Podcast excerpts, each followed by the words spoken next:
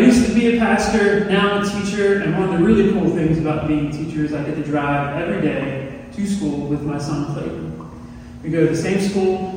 I teach fifth grade, he's in third grade. His classroom is actually right across the hall from mine. And we drive down Kelly Drive um, in Philly. It's a beautiful drive get to see the river, the people doing like the crew boats. It's like so picturesque. It's, it's, it's honestly a gift every morning to ride with him and see all the things that we see. And recently, just like Philadelphia, um, apartments are popping up everywhere. Even where you don't think they can pop up, they're popping up. And we were driving down the road, and Clayton said, What's going on? Like, what's happening there? I'm like, Oh, that building's under construction you see the signs, you see the covering. And it just made me think I think sometimes our lives are under construction too. And the interesting thing about when something is under construction, it's either to build something new or to restore something old. Maybe some of us are going through one of those seasons. Maybe God wants to build something new and we're under construction, or maybe God wants to restore something and that needs to go under construction. What season are you in this day? 1 Thessalonians 5.23 talks about this. The God of peace who wants to make you whole. Whole, mind, body, and soul. That idea of whole is like completeness. I think in those moments, mind, when maybe our thoughts are anxious, we're overwhelmed, maybe we need other moments where our minds are construction. We need to guard what's in our mind. We need to protect it. Maybe not think certain things or talk to certain people. It's under construction. Our bodies. Maybe there's times when our body goes through a season when it's under construction. I can't help but think during this is a time of season of fasting, getting ready for Easter. Um, many times there's those moments in our lives where we, we don't do the things we normally do. Our bodies are under construction. And then soul.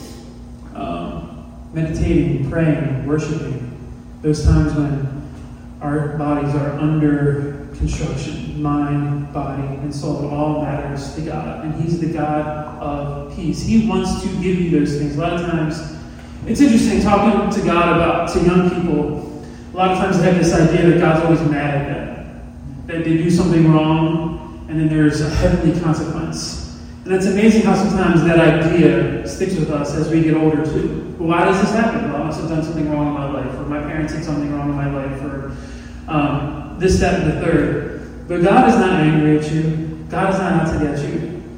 He just wants to bring you peace and wholeness. And we need to trust His way and how He works. Because when I look, when Clayton was looking at that building on construction, he didn't see a building that's yet to be built. He just saw a wreck, a mess. And sometimes when we look at our lives, we see the same thing a wreck, a mess. But God brings a reason to the wreck, there's a purpose behind it. It's interesting. Um, Washington Post had an article recently about five words to practice for self care. You know, these moments when self care is a big deal these days, how to just take care of your body, how to take care of your mind, we live in an anxious time. And so Washington Post had this article, Five Words to Practice for Self-Care. When, when I initially saw the title of the article, I was thinking of, well, what are these words? Peace, love, hope. You know, I was thinking about these like real spiritual, like fruits of the spirit, you know. But it's actually the question. And the question was this What do I need now? That was the five words for self care. And it makes me think of a time when Jesus came to visit Mary and Martha. And the question, I think, really comes to fruition in the context of Mary and Martha when Jesus comes to visit them. Because what do I need now? I think sometimes in those moments we can get lost in doing when we're feeling anxious and overwhelmed. To do, do, do, do. Or we can become, become more like Jesus. And in this story, we see one person consumed with doing, and we saw another person consumed with becoming. I think when what do we need now? I think it's less doing and it's more becoming. Let's take a look at this passage in Luke 10.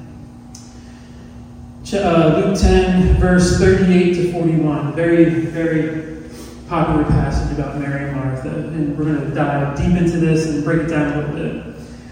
So, here we go. As Jesus and the disciples continued on their way to Jerusalem, they came across a certain village where a woman named Martha welcomed him into her home. I just want to pause there for a second.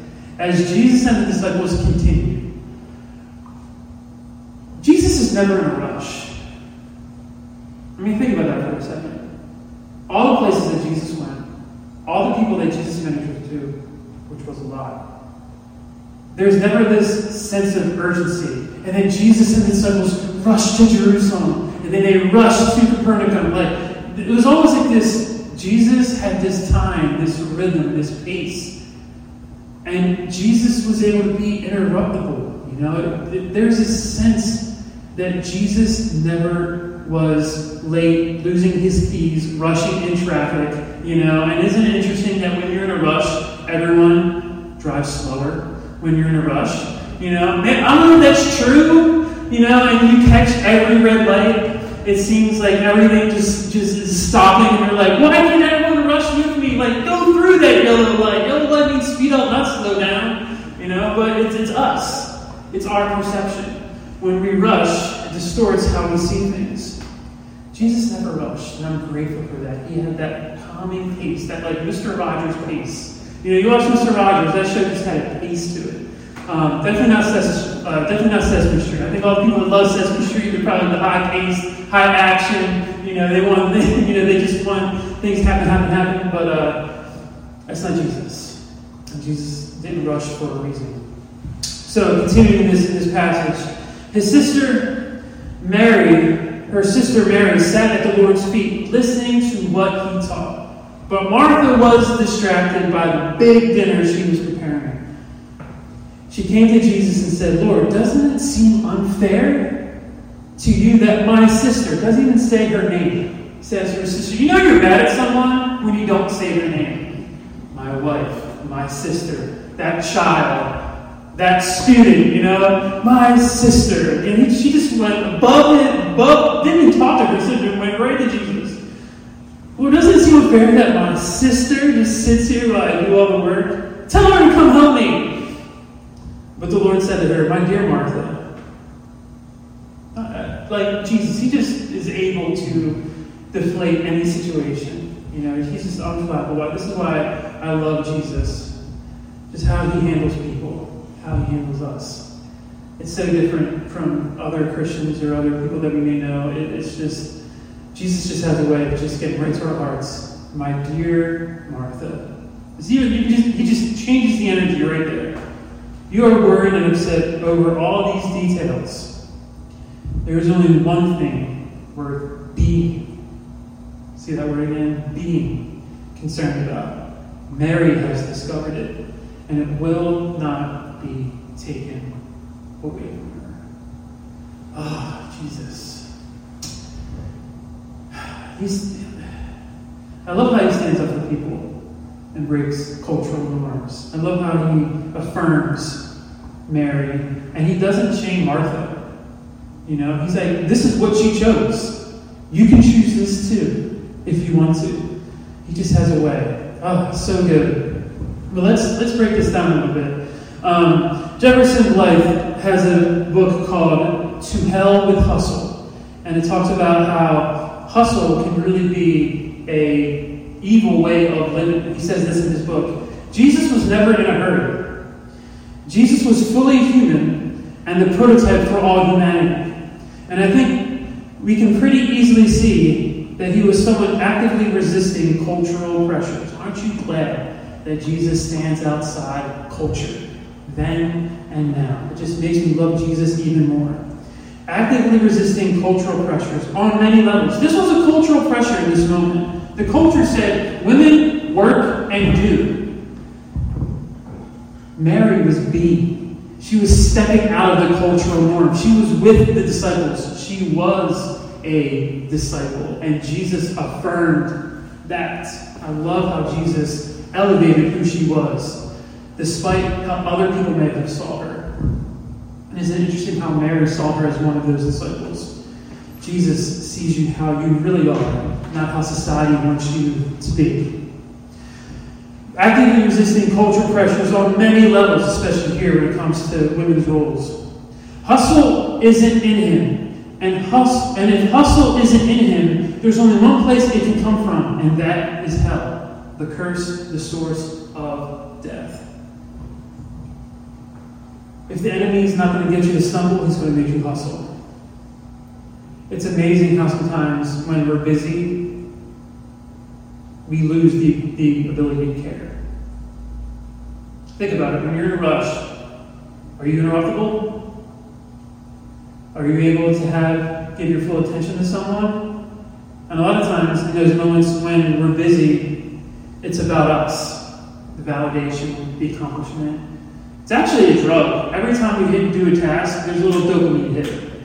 And we get addicted to that, that hit of, of dopamine. And although it may feel good, we're actually breaking our bodies down because we cannot stop. You know, ever since the beginning, God modeled rest. created the world and humanity in six days and rested, not because he had to, because we have to. And he modeled that for us. We need to rest. Jesus was never in a hurry. He continued you know, in the Gospels, it mentions that Jesus withdrew to rest and pray 30 times. It's mentioned that Jesus went away. If Jesus is the model of who we're supposed to be, and Jesus got away to go under construction, where he was away to rest and pray, why, why, why can't we? And there's times when Jesus went away that only a few people had access to him. You know, you think of something that's under construction, not anyone can go in and see what's happening. It's not for everyone to have access to.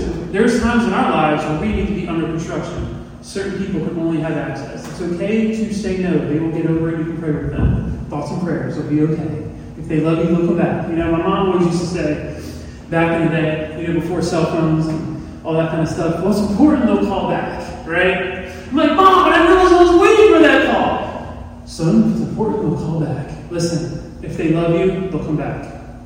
And if they love you, they'll respect your no. If they don't respect you, no, there's a problem. All right, Jesus withdrew and prayed.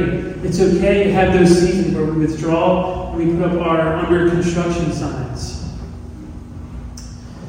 Mary was able to say no. She said no to Martha.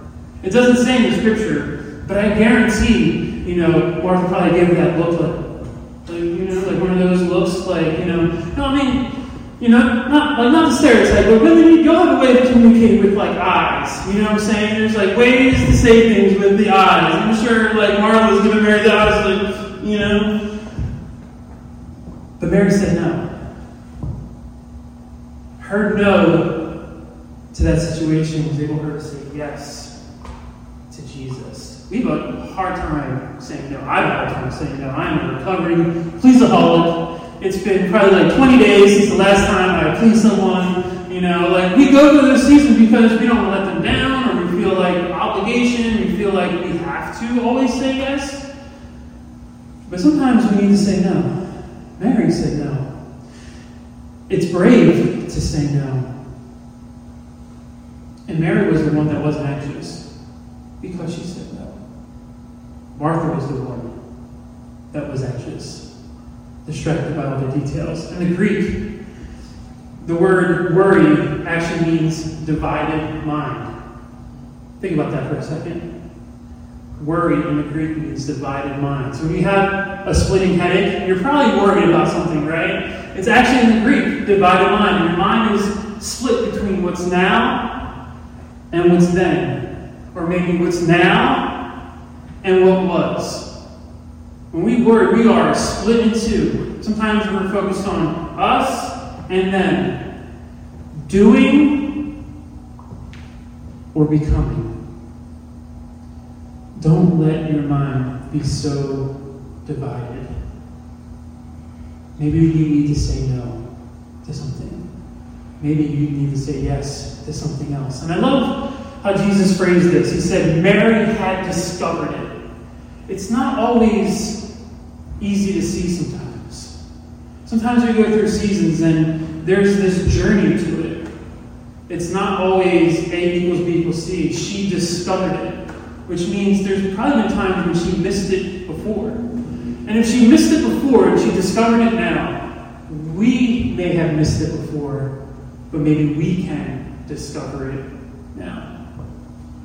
The, the amazing thing about Jesus is that he always seems to be on time. And I think whenever you're around Jesus, I think time is almost like on pause in a sense. God will wait for you. You know, they say when Moses saw God in the burning bush, some historical rabbis said that the bush was always burning. It just took that long for Moses to stop and notice it.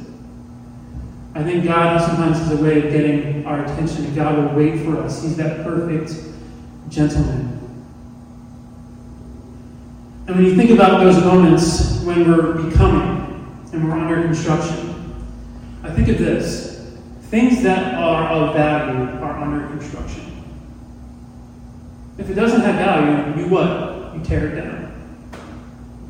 You have value. And if you're going through a season where you're under construction, it means that God has a plan for you and He's not giving up on you. Mary knew her worth. She knew that she was more than just waiting tables and getting ready for dinner. She knew she was somebody. She knew whose she was. She understood that she was a disciple.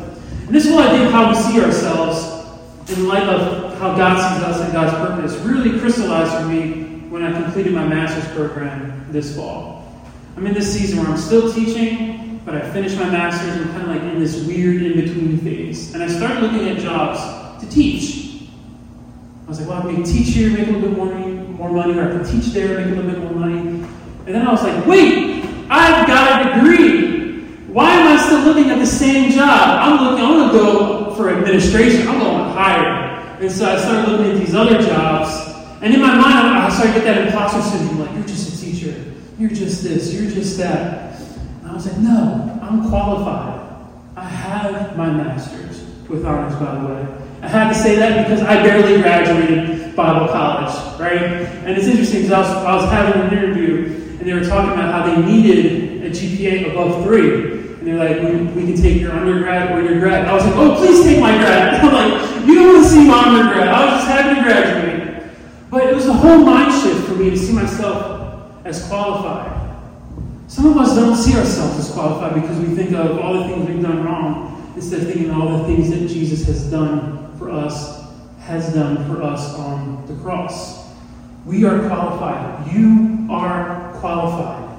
You are able to be in the room and sit at the table. You have a seat, and Jesus is waiting for you. Mary discovered it, and it will not be taken away from her. Oh, don't you just love that? Like, I love how Jesus just just has our backs. Because I think there's times when we do get to those seasons where we, we, we do grow, we do progress, and aren't there people that say, "Maybe you're not that. I'm not like that. That's you." Like, and then people want to hold us back, but God raises us up. Thank you for that. You know, and so in this story, we can either identify with Mary, or we can identify with Martha, being consumed with doing being consumed with being busy. And here, and so I did some research about being busy, because maybe you're sitting there thinking, like, am I busy? Am I Mary? Am I Martha? Like, where, like, where am I on that scale? So, did some research, and according to, to one study, here are six signs to know if you are addicted to being busy. You want to know some of these signs?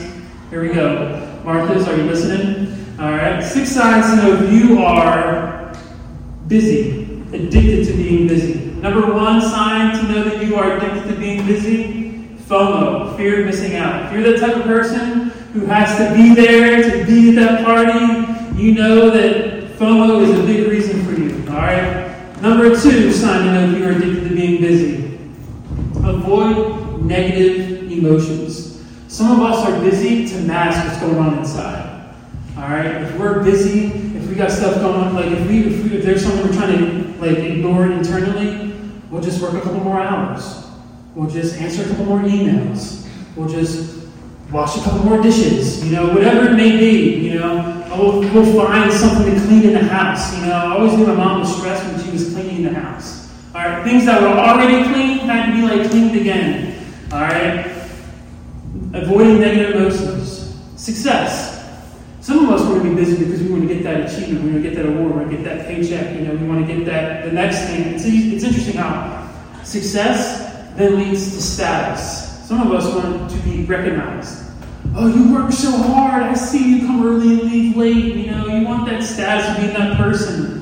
You know, and maybe it's not even about doing the job, it's just about how you look doing the job. And then the other one, and this is for anyone that's Italian, guilt. All right? I love my mom, but man, she definitely can sling that Italian guilt sometimes, you know, just you know, just has a certain way guilting you into something. Um, Mom, I love you, but you know those moments. And sometimes even bosses can do that. You know, bosses can, can use guilt, or we can use like a more modern term, gaslighting. You know, where people kind of like go do these mental gymnastics to make you do something that you know you don't need to do, but they want you to do it. Guilt gaslighting, I think, go hand in hand. And then the last thing is this some people are just bad at relaxing. It's something you got to work at. Some people just have a hard time relaxing because you feel like you could be doing something else, or maybe it's how you were raised. You weren't allowed to relax.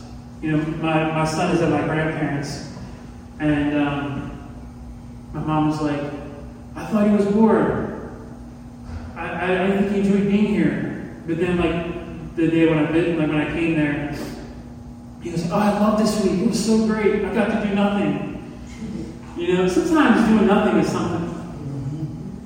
Our bodies need to rest. And when those thoughts come in, where it's like, you should be doing this, you should be doing that, no, turn it off. Turn off the email. There was one time um, a couple weeks ago when one of the um, uh, teacher assistants was texting me over the weekend about sending or something that I honestly did not need to send her at that time. And like I was like, do I go down this road? Do I go down this, this rabbit hole answering these text messages? And I, I, I didn't. There was a time I would. I mean, when I was a pastor, my phone was on all the time, anytime. Um, but when I first got hired at my first school, my, when the first my principal said was, you need to take care of you before you can take care of students. If you're not healthy, they won't be healthy. You need to be able to say no and have boundaries, you know, under construction. Not everyone has that access to you. And so I went back on Monday and I, I said, I said, hey, I, am sorry to reply on, on, the weekends. I have to shut off my phone. I said I'll answer some on Sunday night to get ready for, for Monday, but I don't answer text messages. She said, oh, I think I should do that too. you know, like she had a hard time turning things off. And I think sometimes when we have this tension between being or becoming, Martha was sitting at Jesus' feet receiving when you're busy, you can't receive. Mary was sitting, receiving what Jesus had to offer. Martha was so consumed with doing, she couldn't receive anything Jesus had for her. Some of us need to stop. When those thoughts come in, they say, You need to get up. You need to do. You need to prove yourself. You can say, I'm already accepted. Jesus already proved it on the cross. I've got my validation. I don't need this. Maybe not yet. Maybe later. It's okay to rest at the feet of Jesus. Mary had discovered it, and it will not be taken away from her. I love how Jesus says that. Remember, we started this, this passage about what do I need now? Five words to practice self care. That was in the Washington Post. This question, what do I need now? For Mary, it was Jesus. She needed Jesus now. Maybe for some of us, we can read all the books, do all the things, have the hustle and all that kind of stuff. But maybe what we really need to do right now is simply stop and be in God's presence. And it may seem really hard at first because you're going to have to give up that control and there's dopamine hits of getting things done, and realize that Jesus has already did it. And He's with you, and He's, and he's holding you up. Sit at Jesus' feet. Maybe hard at times, but it's worth it. You know, because if we don't rest, it actually affects our bodies in a pretty powerful way. Um, one study said that sleep deficiency is linked to many chronic health problems, including heart disease, kidney disease, high blood pressure, diabetes, stroke, obesity, and depression. This is interesting. Sleep deficiency is also linked to higher chance of injury in adults, more than teens and children. Affects us more than it does kids. Um, that's why you know you see all those memes like, oh, "Well, I turned 30," you know, going out to meet like ends at nine o'clock. You know, you see some of those memes. Um, our bodies change. Listen to listen to your body. Listen to those signs. You know, it's interesting. I got my cell phone here, and we love our cell phones, don't we? You know, we like pick them up all the time. Sometimes, you know, we, we, we, we can just be busy with this. You know, scrolling, you know, just numbing. We'll have a show on and just be scrolling on our phones. You know, it was interesting. I went up and saw my, my son. He had three screens going on. He had his iPad, his phone, and his Switch. I'm like, Keen, what are you doing? He said, talking to my friends, playing a game, and I'm like, oh my goodness, this is this is this is that generation. We, we constantly need to be stimulated. But it's interesting. Um, there's actually something on my phone that talks about battery health. Our phones have something called battery health.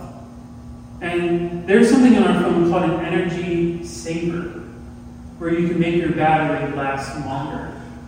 And one of the ways that you do this is you go to energy, um, you go into your general settings, I'll, like let me notes for this later on, and then you go to this is interesting background app refresh. There are apps running in the background of your phone that causes your phone to drain quickly. When you put it in energy saver mode, it turns off all the other apps so that they won't refresh and they won't update. And I was thinking, wow, are we like our phones? How many thoughts, how many apps are in our mind that we don't turn off?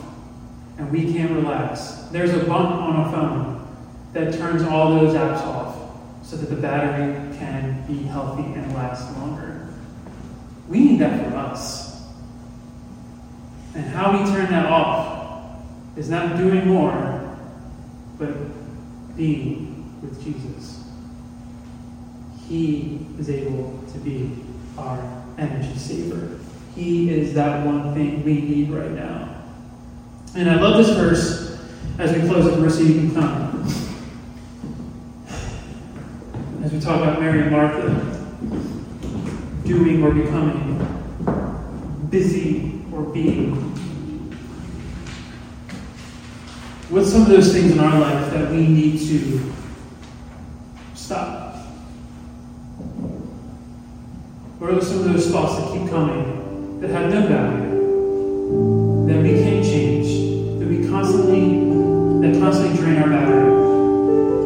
our focus, or distract us, that we need to just turn off.